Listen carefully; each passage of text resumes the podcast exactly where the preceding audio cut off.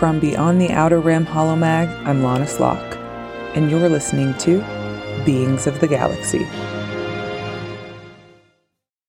Where do you come from? And I don't just mean your home world. I mean your ancestry. I mean the people you're descended from, their culture. I mean the reason you look the way you do. Who were the people who lived on your home world thousands of years before you did? Who colonized it? Can you answer these questions? I couldn't. I didn't even think they were questions that needed to be asked when I was young. I was born on Crasterly to two hard-working merchants. They taught me about our culture, why we celebrate certain holidays, and so on. But everything was rather superficial. Still, I never once thought maybe I should look deeper. Dig under the surface to find out why we did what we did and who these traditions actually came from. One of the most popular tourist attractions in Athenial City is our Museum of Natural History. Often, while I was in school, we'd take trips there. But as a kid, I didn't appreciate the museum as I do now.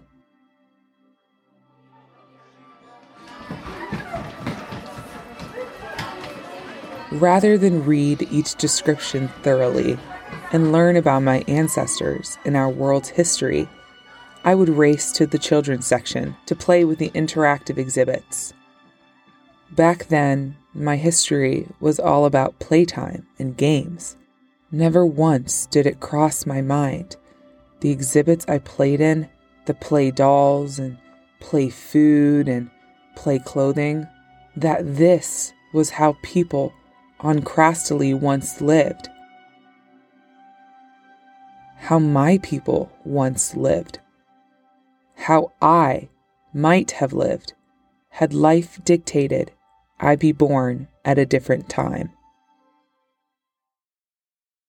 I'm ashamed to admit it, but for someone so in love with stories, I had no interest in the stories of my ancestors. I thought I knew everything I needed to know about where I came from. I heard all the stories told during holidays, how we descended from an ancient people called the Calicoans. How we cooked our food the way they did, how we adopted words from their native language. But it wasn't until last year when that all changed, when it was revealed that the Museum of Natural History, the very place dedicated to upholding our history, had been built on ancient Calicoan land. Our city built to erase an atrocity committed in the very heart of our world. As the news broke out, many of us were filled with anger that such an injustice could be committed on Crasterly, on our peaceful, prosperous world. Not here. Our ancestors couldn't. In our frustration, the Crastelian HoloNet became a sacred space for the voices of activists. These brave souls who had once been left to shout into the void where none of us listened now had the ear of Crasterly. They showed us what we had all turned a blind eye to, and the reality devastated me. I took some time to learn my history to learn where, really where, I came from. I learned how the Calicoans had lived in peace on Crasterly until off worlders came in and colonized the land. I learned how they had been wiped out, their history, their voices silenced, to pave the way for the newcomers who made Crasterly their home. My history the one I had dismissed so easily as a child, was riddled with pain and persecution. The very realization brought me to tears. I felt as if my eyes had been opened to see a dark shadow covering our world, one I had never seen before. I longed to find others who shared my pain, others who had seen the shadow and desired to bring light to cast it out. I sought out friends and family, asking them to join me on the journey of reconciliation. But time and time again, I was met with excuses and refusals. I thought I'd be on this path with others, but instead, I found myself alone, angry and alone, betrayed.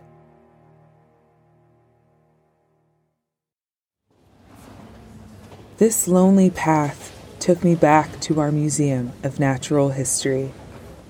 With all I had learned, I knew I could appreciate the history in those hallowed halls in a way I was never able to when I was a child. And so I returned with fresh eyes and an open mind, with a heart ready to accept and learn. As I wandered through the museum, I happened upon the mythology exhibit.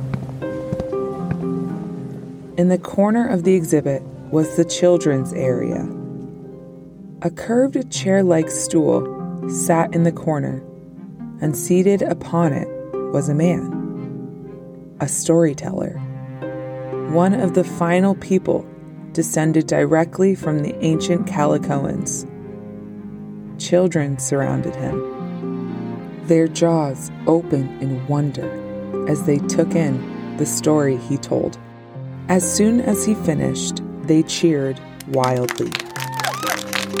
The children then wandered off with parents to other parts of the exhibit, but I lingered, walking up to the man. He looked at me with a knowing smile. You wish to hear a story, he said. I nodded. He gestured for me to sit at his feet, a sign of respect within the Calicoan community. And then he began. I am Elder Canboa, and you have come to hear a great story, the most powerful of stories, one of our people, one of our history, one of the power of love. We are the great Calicoans, and we welcome you to our home. There are many stories I can share with you, but you, yes, I sense something different about you. You've come hungry for knowledge. You carry a great purpose, but also I see, yes, you carry a great pain and great anger for those who did you wrong, do you not? This pain will steal your purpose. You must learn to replace it with mysterious love. I will teach you how through the story of Guabeeshel,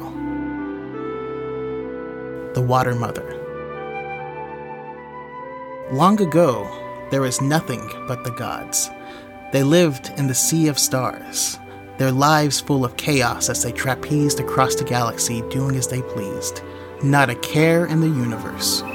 But one goddess, Guabeeshel, felt a sense of wrong, of injustice committed by the gods. Why should they keep this power only for themselves and not share it with others in need?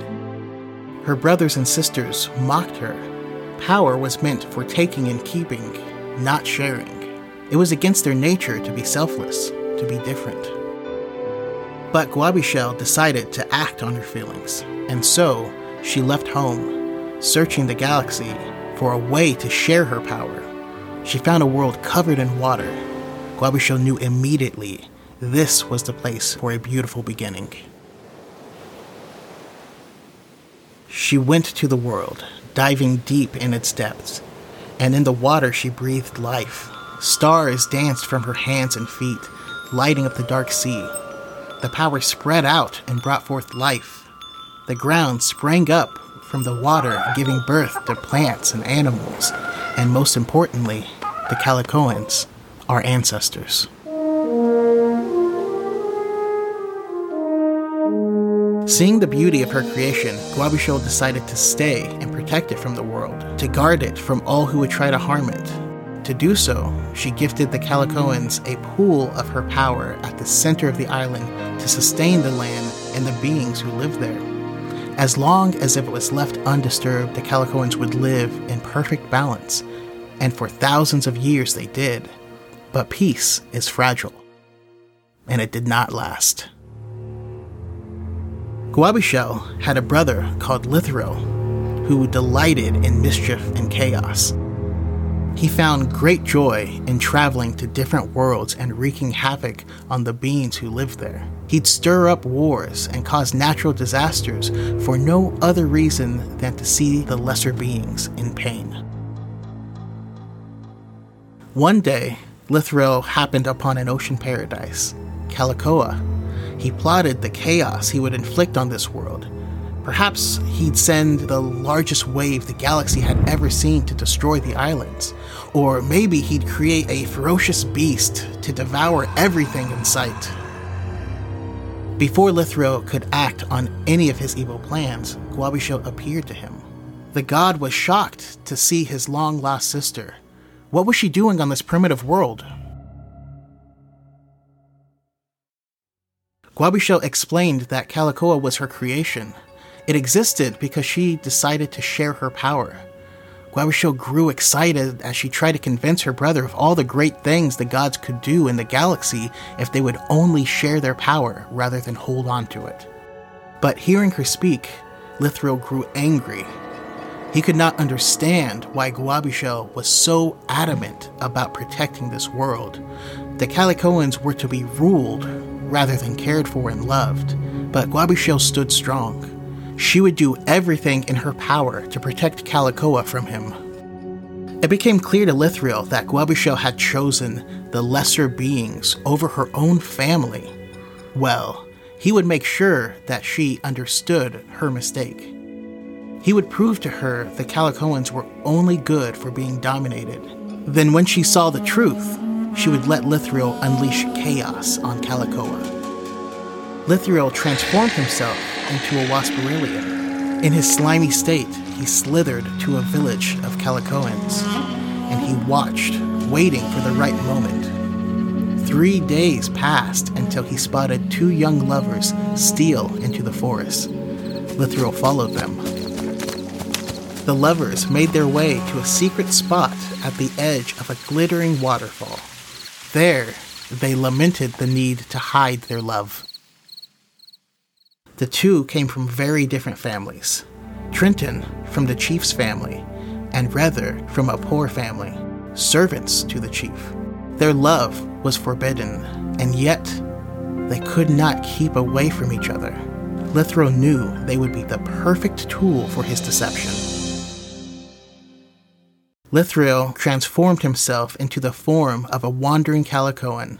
He approached the lovers, explaining to them that if they were to drink from the pool of Guabeeshel, they would be granted that which they both desired most true love.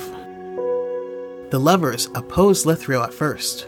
Guabeeshel had gifted them the sacred pool, and they were never to touch it, for it kept the island at balance. To defile it would be a crime, but Lithril countered, if Guabeeshel truly loved them, why would she keep all the power to herself? Didn't she want to share with those she loved? The lovers, understanding Lithril's logic, decided to trust the strange Calicoan, and so they journeyed together to the sacred pool at the center of the island. The young lovers both dipped cupped hands into the pool and drank. But as soon as the water touched their lips, the world turned dark and stormy. They had defiled the pool. As a result, the island would die.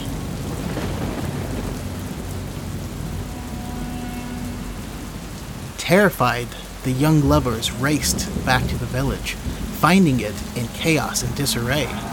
Fights had broken out, a storm raged overhead, the village would be destroyed, all because the lovers had listened to Lithrio. Proud of his handiwork, Lithrio returned to the sky to brag to a distraught Guabusho. Lithrio was right, Guabusho was wrong. The Calicoans and all beings across the galaxy were nothing but selfish, stupid children who deserved to be ruled. But Guabusho shook her head. She had seen something different that Lithrio hadn't. Where Lithrio had seen selfishness, Guabusho saw desperation.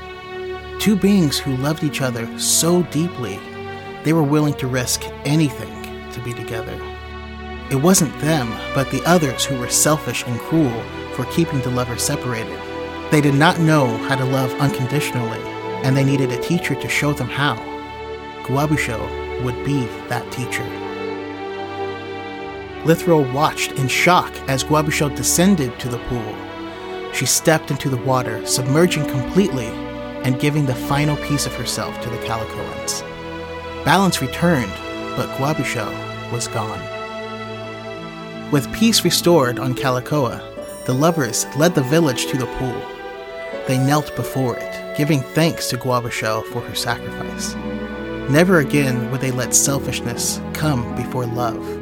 They would unconditionally love all beings, especially those undeserving of it, as Guabusho had loved them. Now, young traveler, you have heard my story. You've heard where we come from. There are beings in your life undeserving of your love, are there not? Those who have brought great pain into your life. But the ancient Calicoans, they must have caused great pain to the Water Mother, yes? And despite this, she sacrificed for them. Perhaps this then is the lesson, young traveler. To unconditionally love those undeserving of it may be the act to restore a balance the galaxy desperately needs. So go forth and bring balance. It is the purpose of all beings. Balance. That's what my soul had been missing, what my spirit was craving. Balance. As I dug into our past and learned about our history, I uncovered tremendous pain, one that affected me greatly. What hurt the most, however, was that I often felt like I was the only one facing this pain. It was the right thing to do, to confront our dark history, wasn't it? Why then wouldn't others, my friends and family, why wouldn't they be brave and courageous as I had been? I felt wounded by their apathy, as if their passive acceptance of this dark shadow on our world were a blaster bolt to my back. A betrayal I didn't know they were capable of. It wasn't until listening to Elder Canboa speak that I realized the hurt I carried in my heart, and how this hurt had left me unbalanced and angry. Following his story, Elder Canboa nodded, gave me a small smile, then retreated from the children's area, leaving me alone with my thoughts. To unconditionally love those undeserving of it may be the act to restore a balance the galaxy desperately needs. I've sat with his words for some time now. He spoke of healing the galaxy, and when I first heard him say this, I dismissed him. The galaxy is a large place. How can one person bring balance to it all? But as I continued thinking about what he said, letting the words speak to my hurting heart, I realized this. To heal the galaxy with mysterious love is not a grand task. It's quite simple, actually. It's kindness to those unkind to you. It's extending compassion to the indifferent and the callous. It's accepting the outsider and welcoming the stranger, showing love unconditionally. Little by little, if we can do this, we can bring balance where there is imbalance, not just in the galaxy, but in our own hearts. Thanks for joining me, La'Nis Locke, your host for another episode of Beings of the Galaxy, a Beyond the Outer Rim Holomag production, bringing you the stories of the everyday people who make up our galaxy far, far away. We'll see you next time.